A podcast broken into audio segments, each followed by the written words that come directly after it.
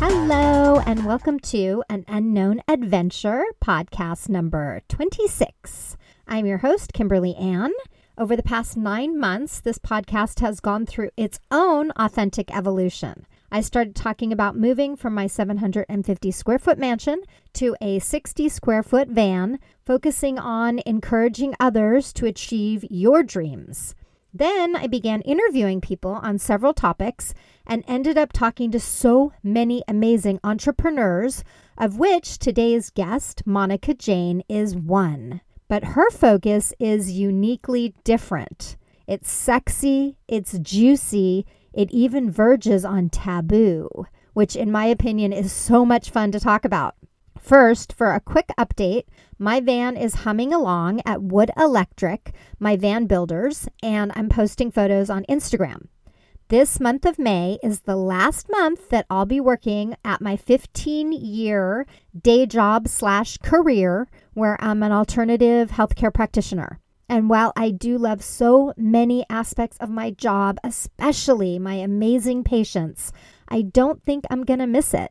Throughout my life, I've been the kind of person who's spent like 15 years or less working in each of the four careers that I've had thus far before moving on. I'm not sure why, but I accept that that's just who I am. The idea of putting down roots has always scared me. And that's a different topic to explore in another episode. But needless to say, I am super excited and terrified about my new adventure. So, three more weeks at my day job, and then I'll be focusing on moving out of my apartment. But that doesn't mean that I'm not working. I started writing a new novel that I'm loving under my first pen name, which is interesting since I haven't published anything under that name in three years but it's my most successful and I still sell books every day. So, and of course, I'll continue producing this podcast, which, due to my perfectionism, does take a fair amount of time. Now, since this interview ran long enough to make it two episodes,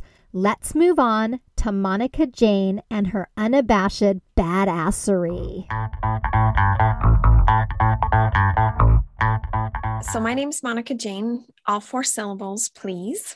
And I am a trailblazer of unabashed badassery. And what that means is I do not subscribe to, or I try my darndest mm. to not subscribe to things that aren't me, meaning societal norms that don't work for me, like you know, pursue the American dream. I'm gender queer. So, what that means is I don't conform to act like a lady. Women do this, women do that, women don't do this, women don't do that, and just march to the beat of my own drum. So, that's a trailblazer of unabashed badassery. And I am currently in Reno, Nevada. And it's hard for me to say that because I had been a nomad for so long, but I'm pretty much settled in Reno, Nevada for the time being. So that feels, especially on this podcast, it feels uh, a little non badassery to be stationary in a home, but that's where I'm at. And I call myself the modern day Mr. Rogers for adults, teaching life skills and ways of living that we weren't taught about relationships, communication, and most importantly, making decisions for ourselves from ourselves, not for ourselves from the shoulds and the should nots and the indoctrinations of society, culture, religion, and family. So basically, I'm a conscious rebel here to talk to you today about achieving my dreams and my unconventional travel. And I could go on and on and list 14 million certifications and all of that, but I'll just leave that to them to go to my website or, or, look at the bio on your show notes. Let's get to the juicy stuff. So, yes, I want to talk about the juicy stuff. So, what about the juicy stuff? I'm just going to ask you an open ended juicy stuff question.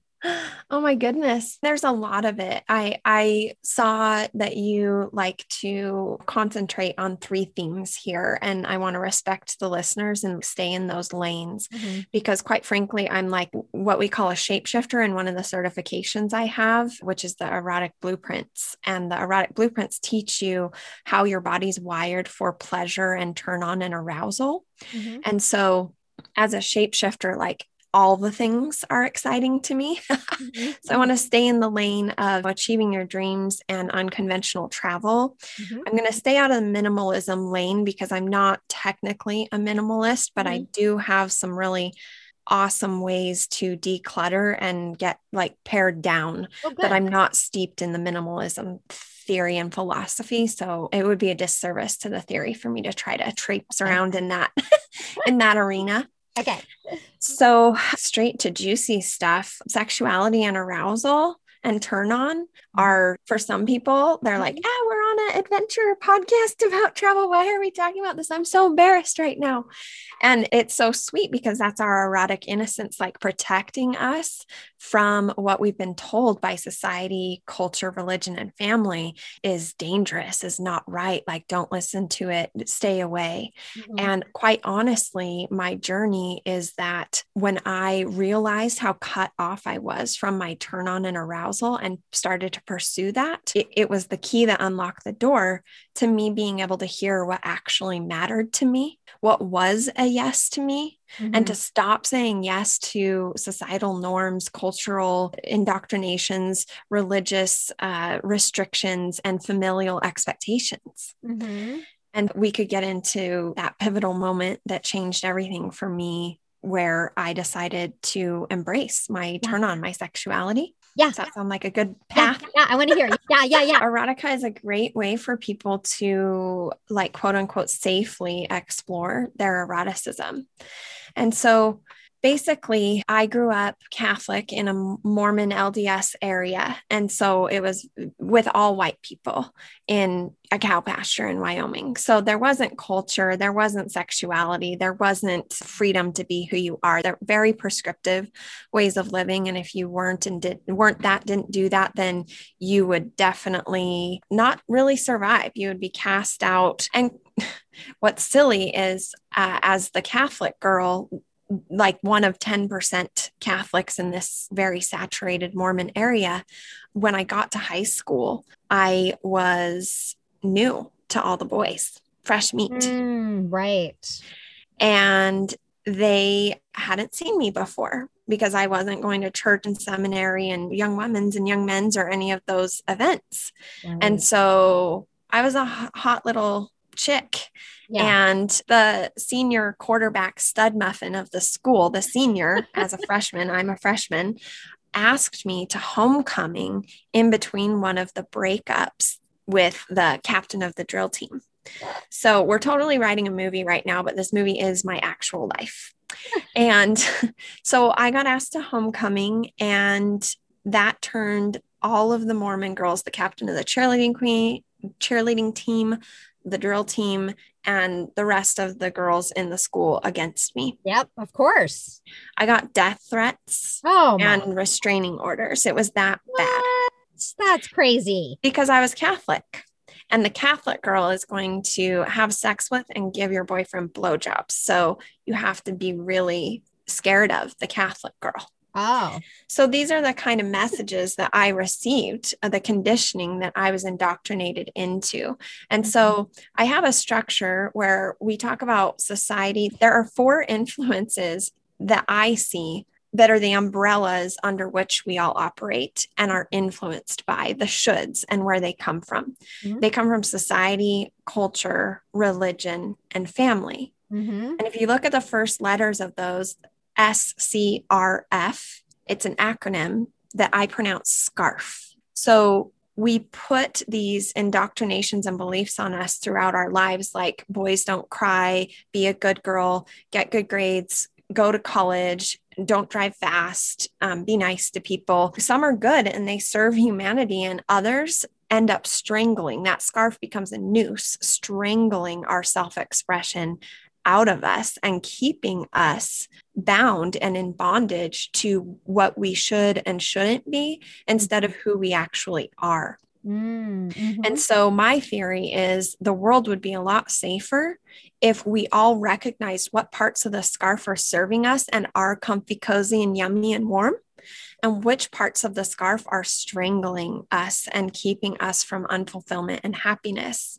And when I do this work with people, there's a seven step process we go through.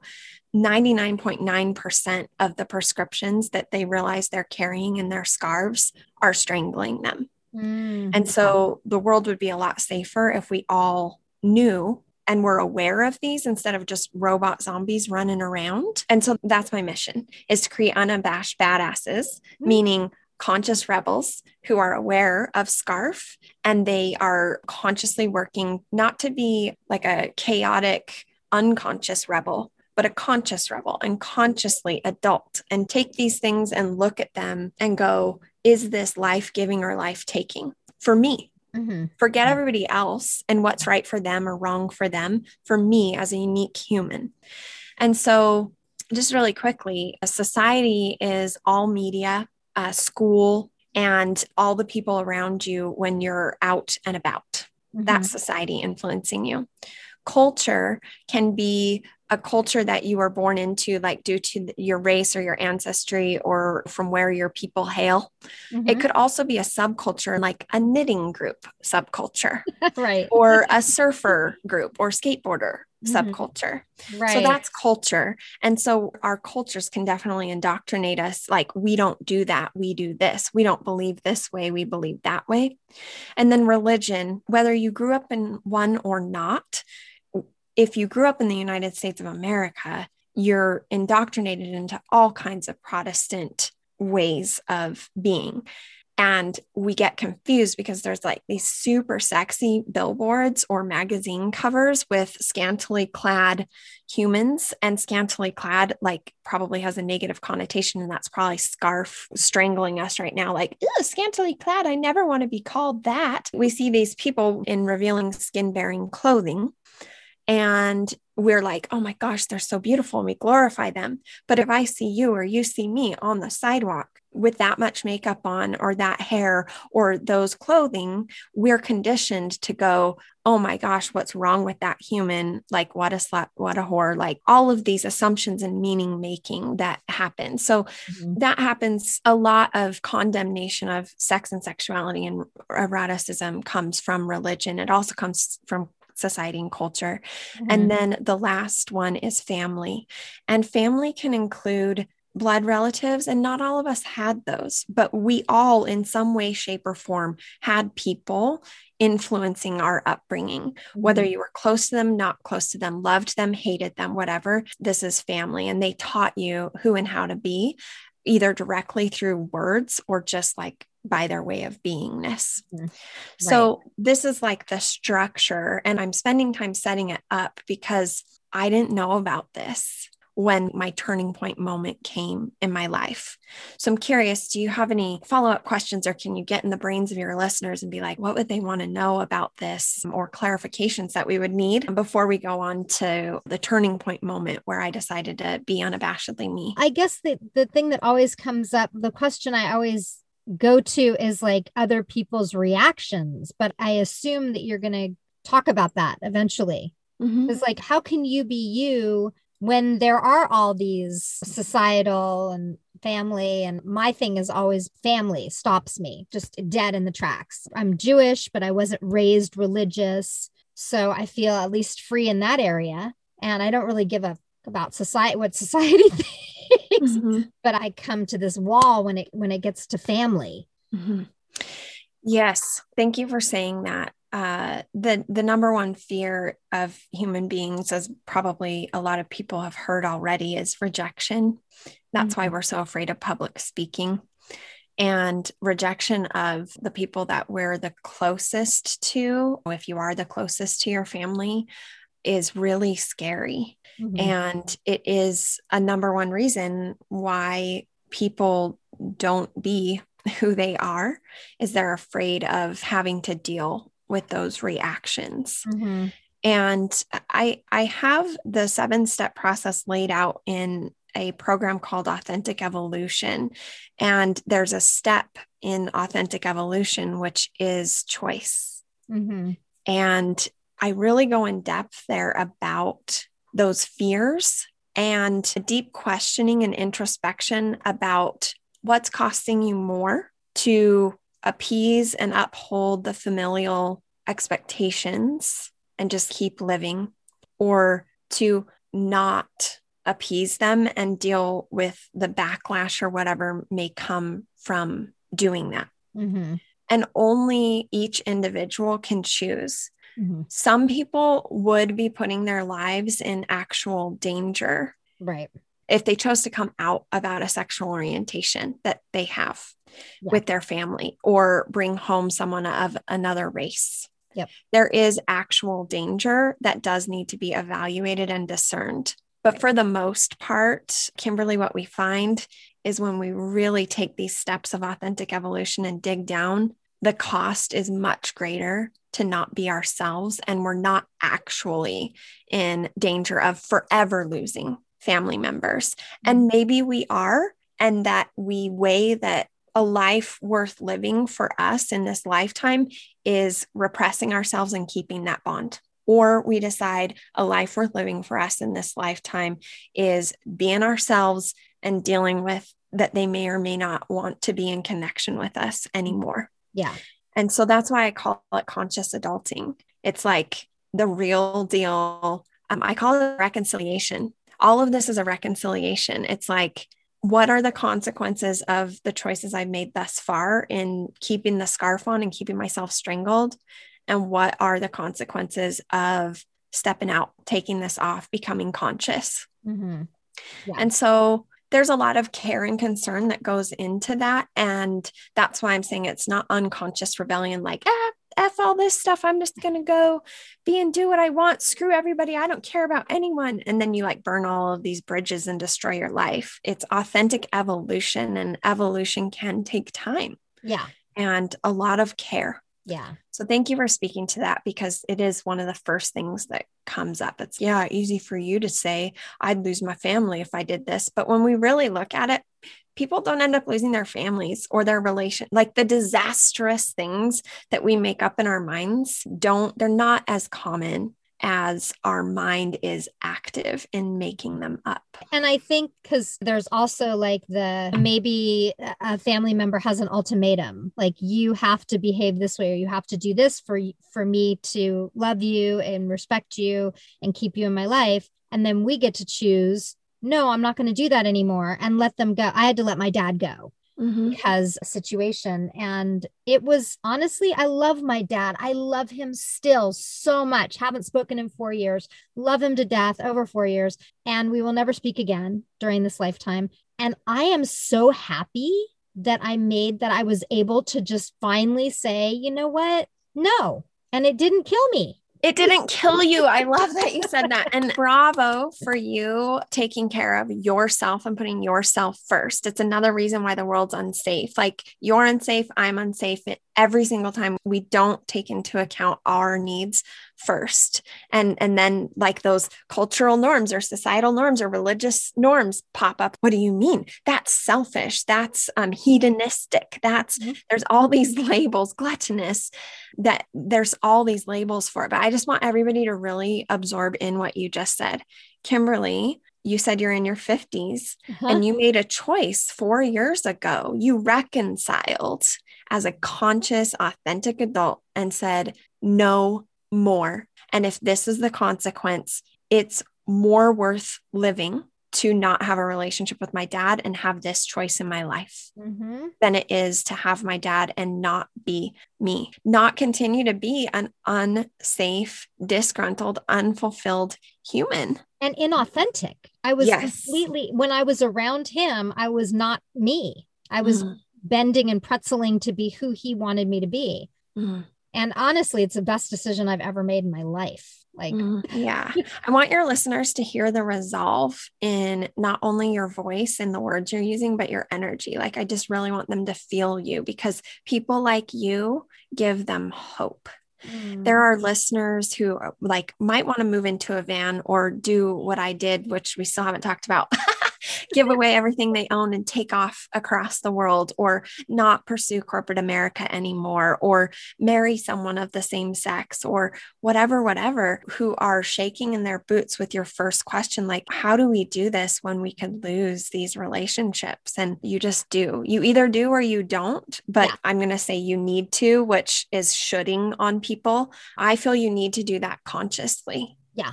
Because a lot of people are unconsciously pissed and disheveled and upset with their fathers about certain things and they're not reconciling. They're not having that mm. moment of reconciliation. Not everyone's relationships have to end. Like they they have that in their minds that that's mm. the outcome that has to happen, but they're in their head one-sided and haven't had the conversation with the other person. Right. And so other people who are listening Kimberly's father and her, that's what worked best for them. Mm-hmm. And it, it could be different for you where you still have a relationship it just looks different or mm-hmm. your dad goes yeah i knew that about you this whole time and you like hug and act as if it never happened right i mean right. It, there's so so right. many ways that things can turn out right yeah yeah yeah thank you for saying that yeah yeah okay now i want to hear about your turning point um, I think for the purposes of what we're talking about today, there's two. The first one happened in 2011. I had been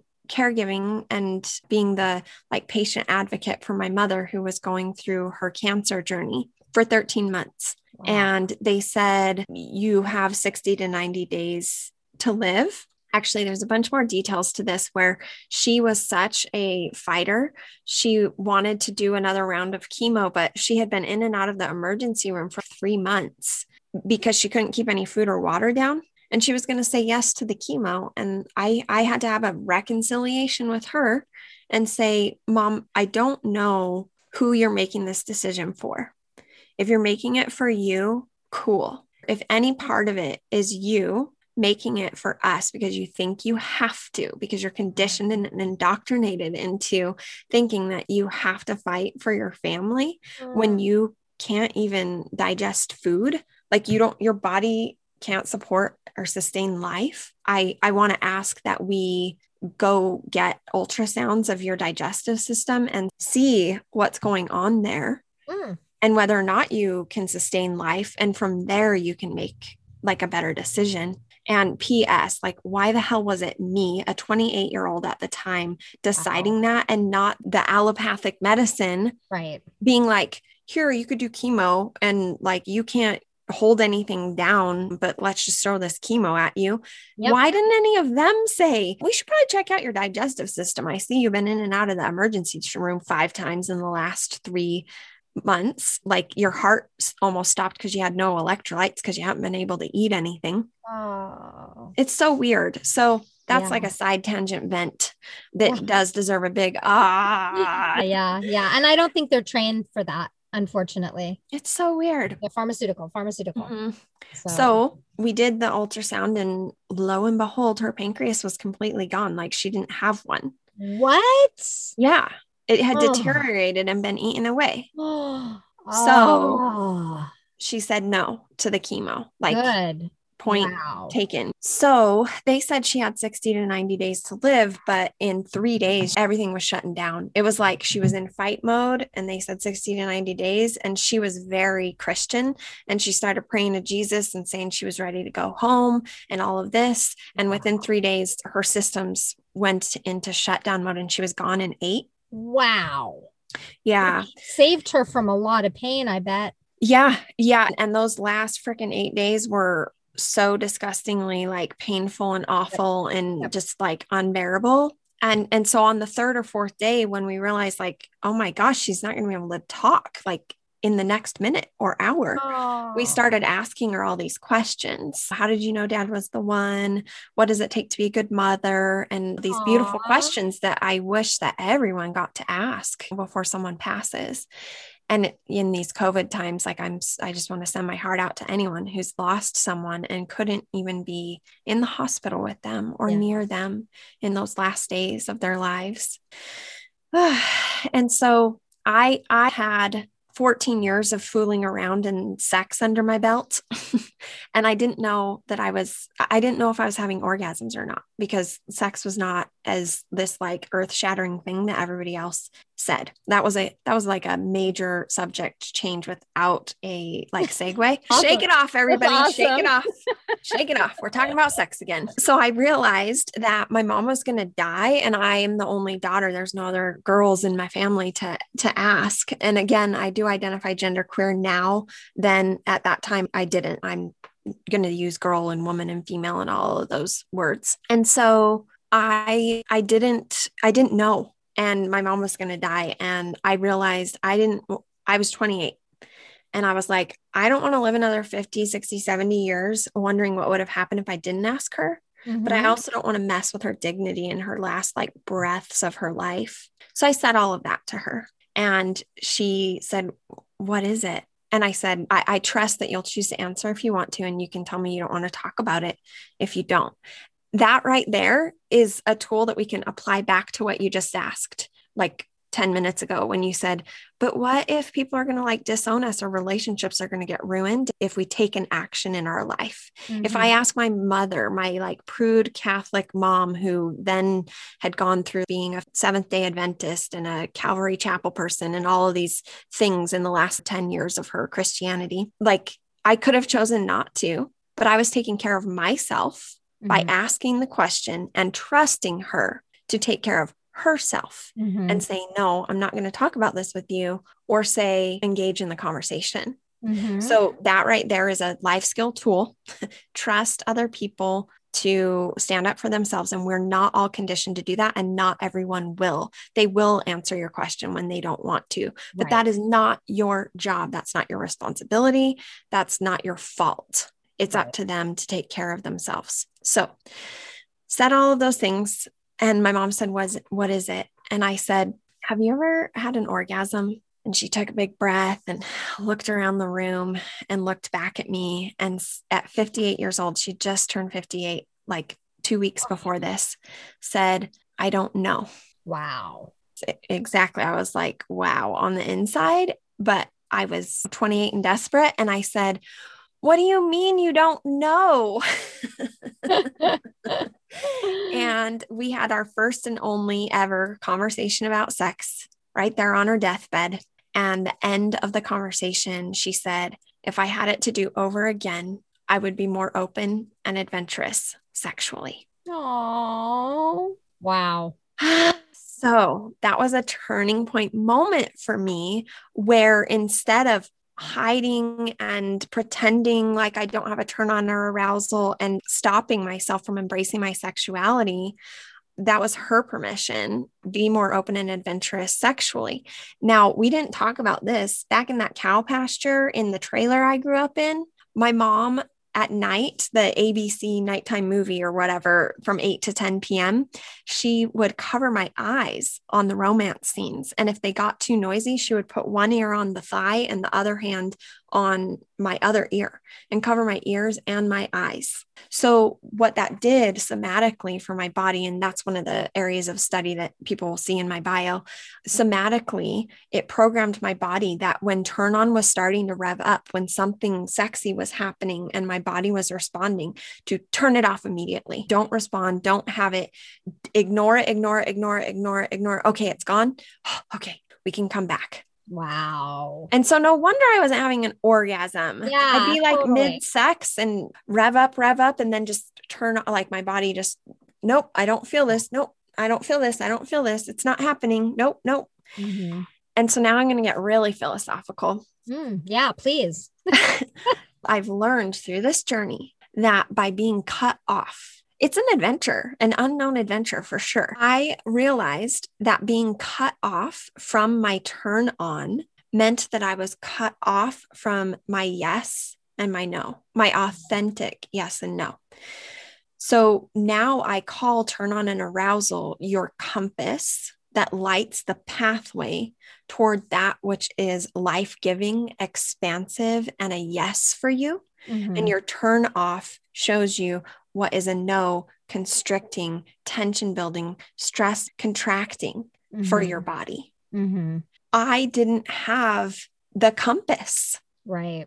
Yeah. My compass was stolen from me, mm-hmm. from my familial and my mother's religious and the society and culture that I was in. Right. It's bullshit. Yeah. And so many of us have been robbed of this. Yeah. So I'm very passionate that if we all were more in touch, and I want to say our with our turn on and arousal, I want to say turn on and arousal from scarf has been put only in the category of porn, erotica, sex, Right. eroticism. But when we've got a bunch of travelers or minimalists or adventure seekers listening, and I want to tell you when you are in an airplane and you look down on the ground at that place that you always wanted to go and you're finally going to land there, that exhilarating feeling, and I've got goosebumps all over my arms right now, that is turn on. That is arousal Mm-hmm.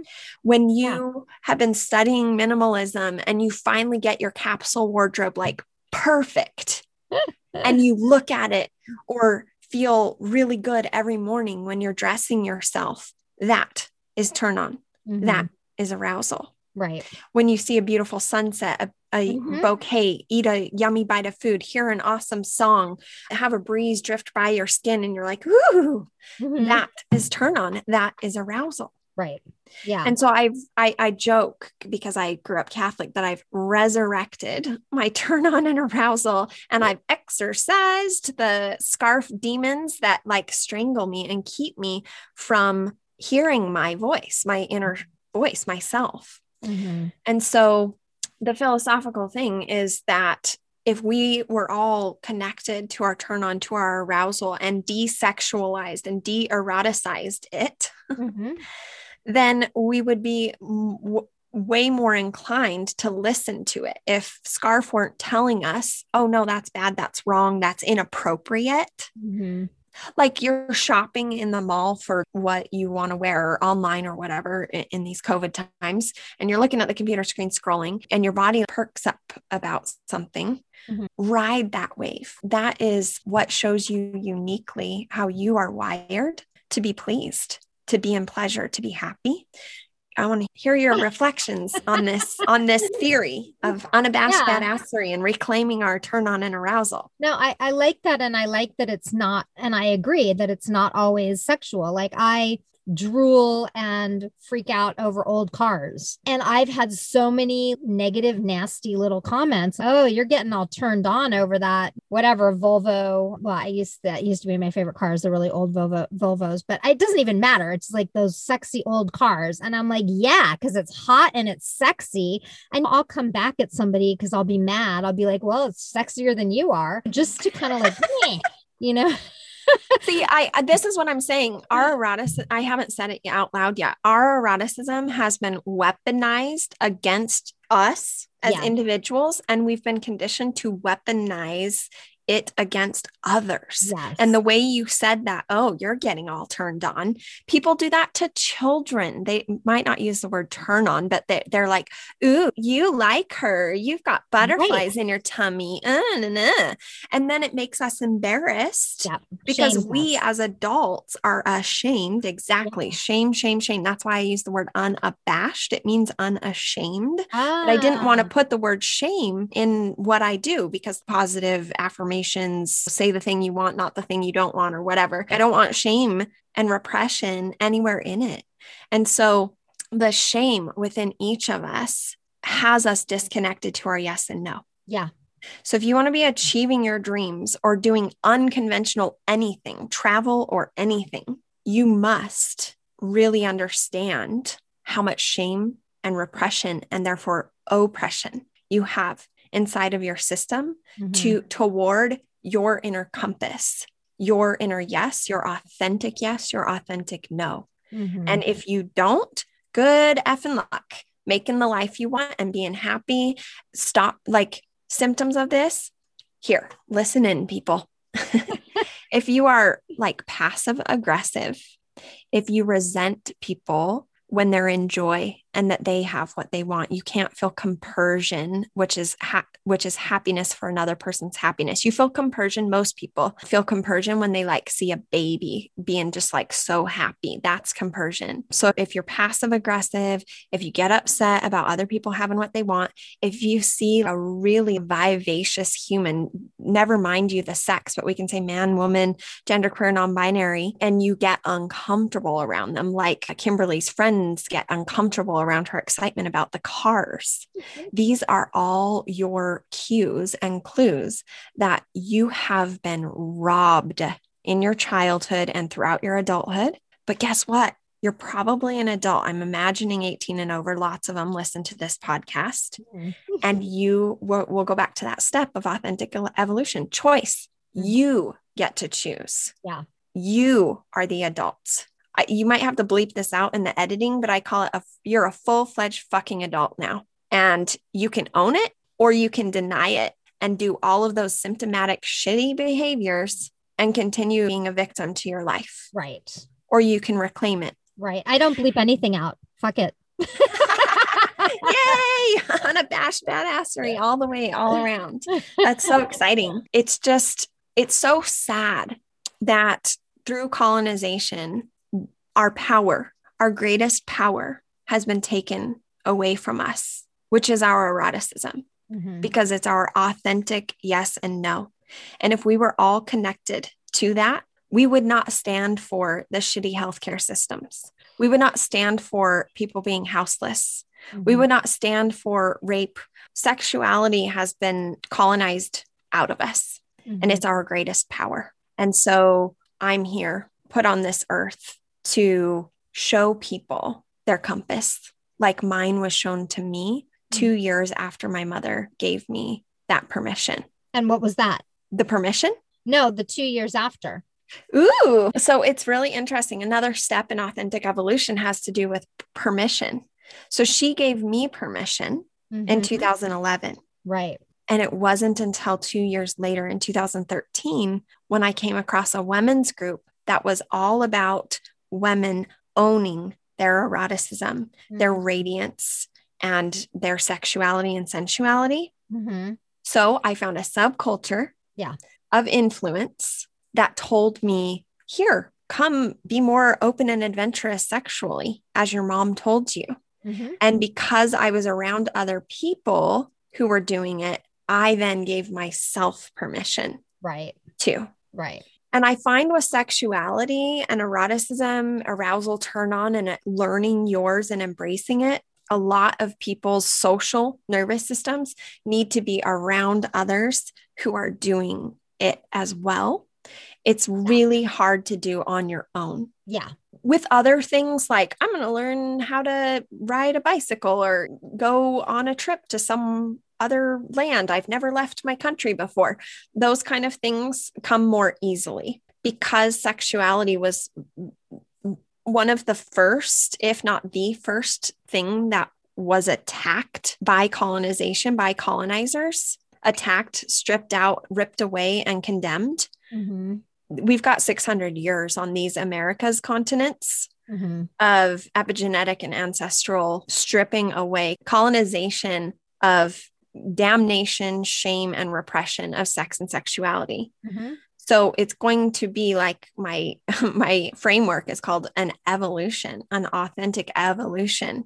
And it might be a year long journey for you. It might be a decade long journey for you. It might be a month, but putting yourself around others who are giving themselves permission can help you give yourself permission. But until you can give yourself full permission, you'll get it in bits and pieces. So if Mhm. there's any self development junkies listening, I've worked with probably thousands of people by now across six continents in over 45 countries on these topics. And I find that the reason why you're all inspired and you get somewhere, but then it goes away in your self development journey is because you're using that book or that program or that workshop or the people around you for permission. But Mhm. you know what? The only one who's around 100% of the time with you is you. Mhm. And if you're not giving yourself permission and soothing your inner children and, and keeping yourself feeling safe, you can't sustain the self development that you aspire to when you read those books, attend those workshops, do those things. Right. Yeah. So that's why I call myself a permissionary. Ultimately, you are the only one that can give you the permission that you need to be you. Right. totally. Mhm. Totally. So what so this group is it like are you still involved with them or was it a It was an episode in my life. It was a chapter Mhm. And I've been involved in multiple erotic communities by now with different influences. And the one that I find the most holistic, like W H O L E, whole, mm-hmm. is the certification that I pursued and achieved, which is erotic blueprint coaching. Mm-hmm. And the erotic blueprints is a framework developed by someone who had their hands on and inside of bodies mm-hmm. to decode how their body was turned on or aroused for over 20 years. And then they started seeing these five different flavors. And so we we're all wired uniquely. First of all, Scarf tells us there are only men and there are only women. But we're coming to a place where we're realizing, holy cow, all of these other genders and expressions and identities have been around this entire time but were colonized out of us if you go yep. back to mesoamerica and and study their gender there, there are some tribes that had over 115 words for 115 genders or it's something like amongst all of the tribes there are 115 different genders. Mm-hmm.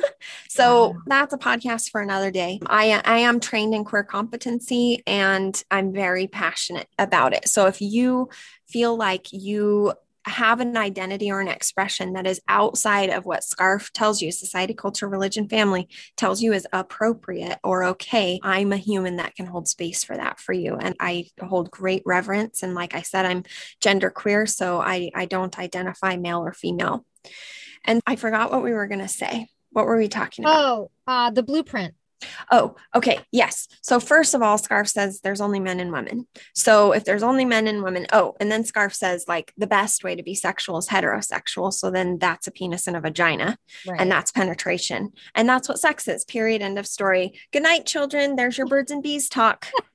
Bye. If you if you even get that. right. Right.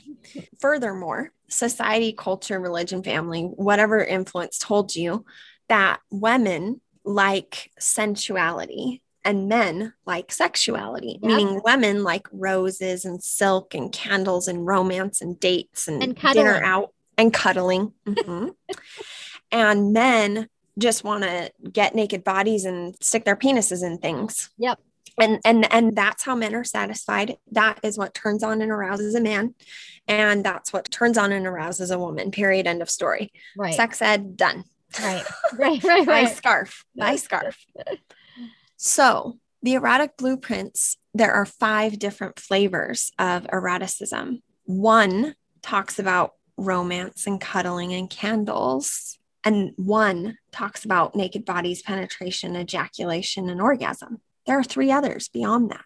So if you divide it evenly, what is that? There's if there's 100%, 40, 60%, only 40% of sexual expression is emphasized and encouraged and stated as correct by SCARF. One other category is kinky, which could include BDSM, which because 50 Shades of Grey happened, that's a little bit in there. So we'll say 10% of what kink can be and actually is. Except that that's a bad re- representation. I'm just going to say that. Thank you. For- incorrect, extremely incorrect representation. So Thank you for thank you for sharing your um, take on that. And just to solidify that, my guest Kimberly, as you're saying, there's not consent conversations. It's very masochistic, not masochistic, machismo and mm-hmm. masochistic for mm-hmm. that matter.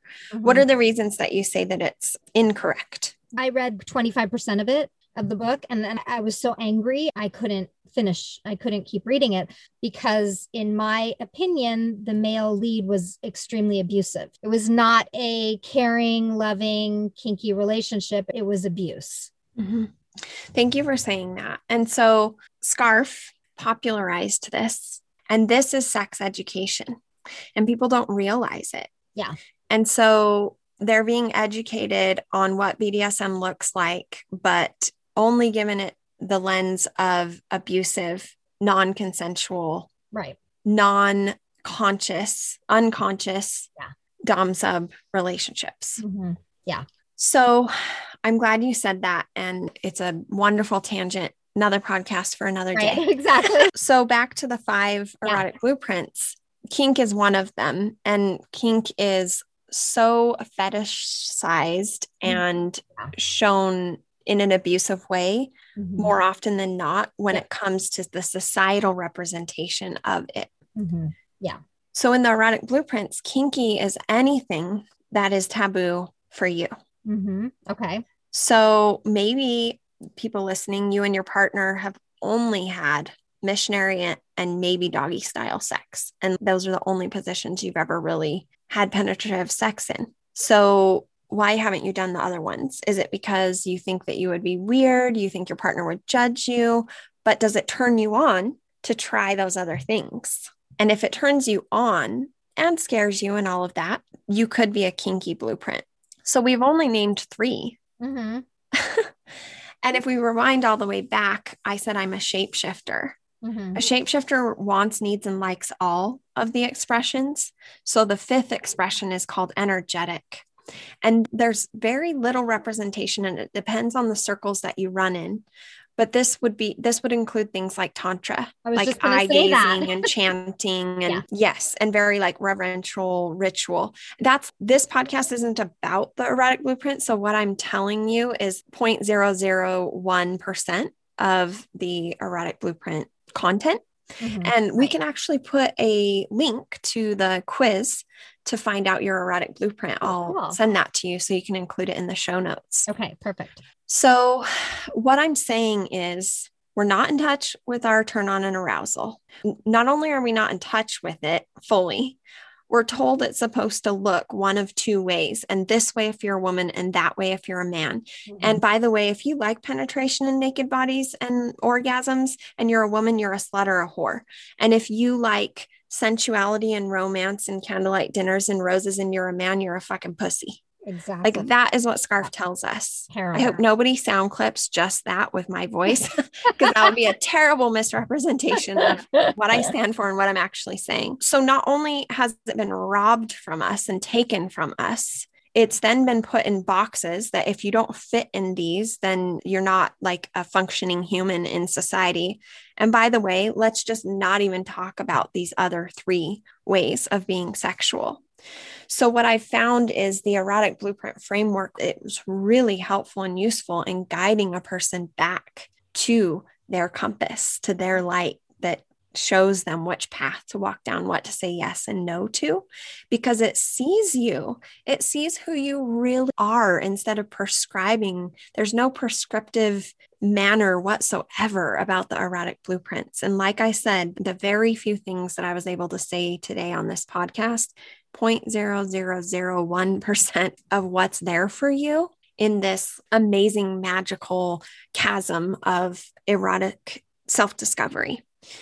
So that's where I hang out now. You asked, are you still with that group from 2013? No, I've evolved around and tried a bunch of different things. And this framework is very, it, it sees people. Mhm. A- and you're not just one blueprint. You might have shadows of some and superpowers of other ones. And you might be a combination, or you might need energetic first. And then all of a sudden you're ready for penetration. And then you liked, you know what? Here's a scarf busting paradigm. Maybe your foreplay is penetration to quick orgasm. And then you like the eye gazing, and then you like the cuddling, and then you like the candles and the massage and the romance. But we're taught that foreplay looks a certain way. It's everything that I just said. And then you penetrate, and then you have orgasm.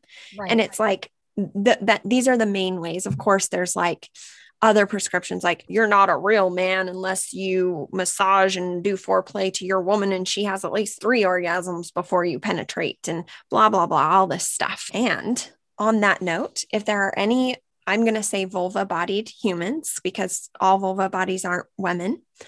If there are any vulva bodied humans people with a vagina listening who don't like penetration and it hurts you it could be and maybe it's not but it could be and very well likely might be and usually is with my clients that you have never had a sexual or erotic encounter that did not include penetration until you were fully engorged, Mm, yeah. fully lubricated. Right. Science shows that for the cock, it requires as little as 30 seconds to three minutes to become fully engorged. Yeah. And for a vulva, meaning your inner and outer labia, the end of the clitoris, the hood area, and everything underneath. If you've never seen the full clitoral body, please look that up. And and for your vagina to be fully engorged and for the vagina to become a pulsating member like the cock, it can require anywhere from 30 to 40 minutes, 30 to 40 minutes, wow. sometimes 45. Wow. So a cock is ready in 30 seconds to two to three minutes to penetrate. Mm-hmm. And a vagina it could be 30 on average it's 30 to 45 minutes. Now there are some vagina bodies that are ready in five minutes and it could be because of all the stuff that was going on before. Was foreplay for them was a turn on was arousal? Right so learning your erotic blueprint can have you realize what kind of things you need to have happening on a date so that you can meet your partner who's a sexual blueprint more quickly when it does come to bedtime. So mm-hmm. that 30 to 40 minutes of engorgement starts happening through eye gazing and eye connection or really deep conversation or massage of your shoulders or your leg in the uber on the way home from dinner out or you you start to find how your body works and this myth of sexual incompatibility poofs away because you now know what your body needs and what your partner's body needs. And you're seeing each other uniquely instead of in these pres- prescriptive scarf like fashions of women are sensual, men are sexual. Mm-hmm. And we're never going to agree on sex. So just deal with it. That's all a myth. Yeah. And so for that adventure, I love to spend anywhere from six months to a year with clients. Wow. It depends on their history mm-hmm. and what they want to quote unquote achieve in their sexuality. If you want to go on an unconventional travel and achieve a dream of sexuality, that travel could be via Zoom with me over six to 12 months, where we really, you said wow when I said six to 12 months. Mm-hmm, mm-hmm. I work with people who are in their 20s, 30s, 40s, 50s, 60s, 70s, 80s, 90s. What? So, dep- cool. I know, amazing, right? yeah. first orgasms in their 90s, women who work with me. First wow. orgasms ever. Mm-hmm. Yeah, it's Amazing. incredible. And so sometimes a prospective client's reaction when I say I want to spend six months or I want to spend 12 months with you is, oh, they don't want it to take that long. You'll start getting results after the first session. You will, like all of them do. It has been what number of decades? of fooling around with yourself and with other people that you've been unsatisfied with your sex. Right. If you're in your 60s, it's been 40 to 60 decades since you've yeah. been diddling around. Is it worth six months of your life or 12 right. months of your life to turn that around and have another one, two, three, four decades of amazing realized erotic liberation to do this journey, this adventure for yourself? Right. And so if people are interested in that, the private coaching page on my website is where to go. Oh, and I didn't spell my name. It's Monica Jayne, and Jayne has a Y in it. So it's M O N I C A J A Y N E dot mm-hmm. com. Okay. And under the services, you can just go straight to private coaching if you're like, and- oh my gosh, I want to own my eroticism. I can reclaim it. Amazing. Yeah. And what was the other, what is the other thing that you offer? I saw the other. Yeah. It's called Authentic Evolution. There's a few things on the website, and I'm not sure what will be there when this show comes out. Yeah. There will definitely be private coaching. I love private coaching. There's a ton of testimonials on the private coaching page for you to browse through and check out and play and listen to. And then there's an application. And I require an application from anyone who wants to work with me because I want to make sure we're a good fit. And what ends up happening after you fill out the application is our first session is a, I call it an unabashed self expression discovery session where we see where you are, what you want, and where you want to go and then if I'm a match for you, I create an offer unique to your journey. The mm-hmm. number of sessions, everything is crafted personally, uniquely for you. It's custom private coaching on that call. And it doesn't have to be about sex or sexuality. If you want to work with me about letting go of career expectations or marriage or relationship expectations or any of the shame, oppression, repression that you have received about who you are and how you be, that's what I love to work with people on. That's why I call it, I don't call it an erotic discovery session. It's your unabashed self expression mm. discovery session. So, like I was saying, if you identify outside of SCARF's prescriptions for gender, for sexual orientation, for career, for sexuality, for anything, we can talk about that. And I would be honored to let you know that I'm someone who can help you. And if I'm not in that call, I have a network of over 20 people I refer to to match you up mm-hmm. with someone who fits what you need very well. Mm-hmm. And then the other thing we talked about was authentic evolution. And that is an online video course. And that mm-hmm. a DIY journey. Mm-hmm. And then you can choose to receive coaching with that as well, or try to do it all yourself.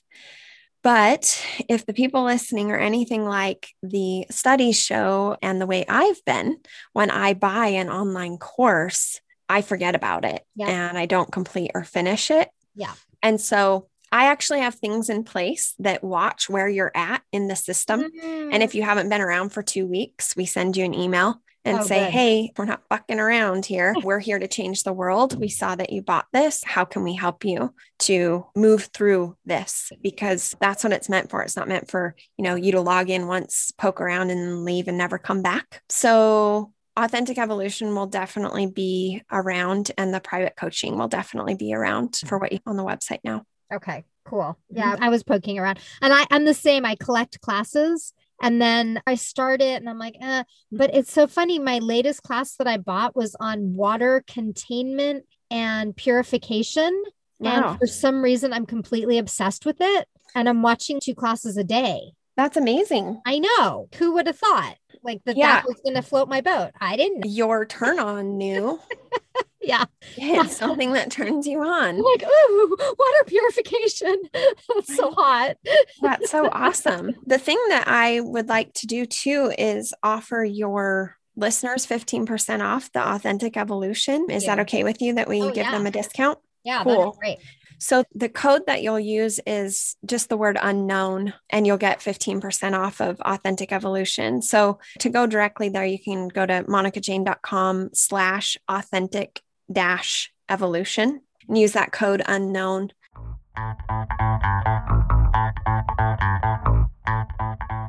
Thank you so much for listening. If you liked what you heard, I'd love it if you'd subscribe. Leaving a five star review on Apple Podcasts is also highly appreciated. You can find me and more information about AUA on anunknownadventure.com. I do try to leave extensive show notes here under the podcast, but also on my website. The notes include links to everything that's been talked about today. However, my main goal is to give back to the community, to you. So if you have any questions, please DM me on Instagram at an unknown adventure. And whether you do or don't, following me there would light up my entire week.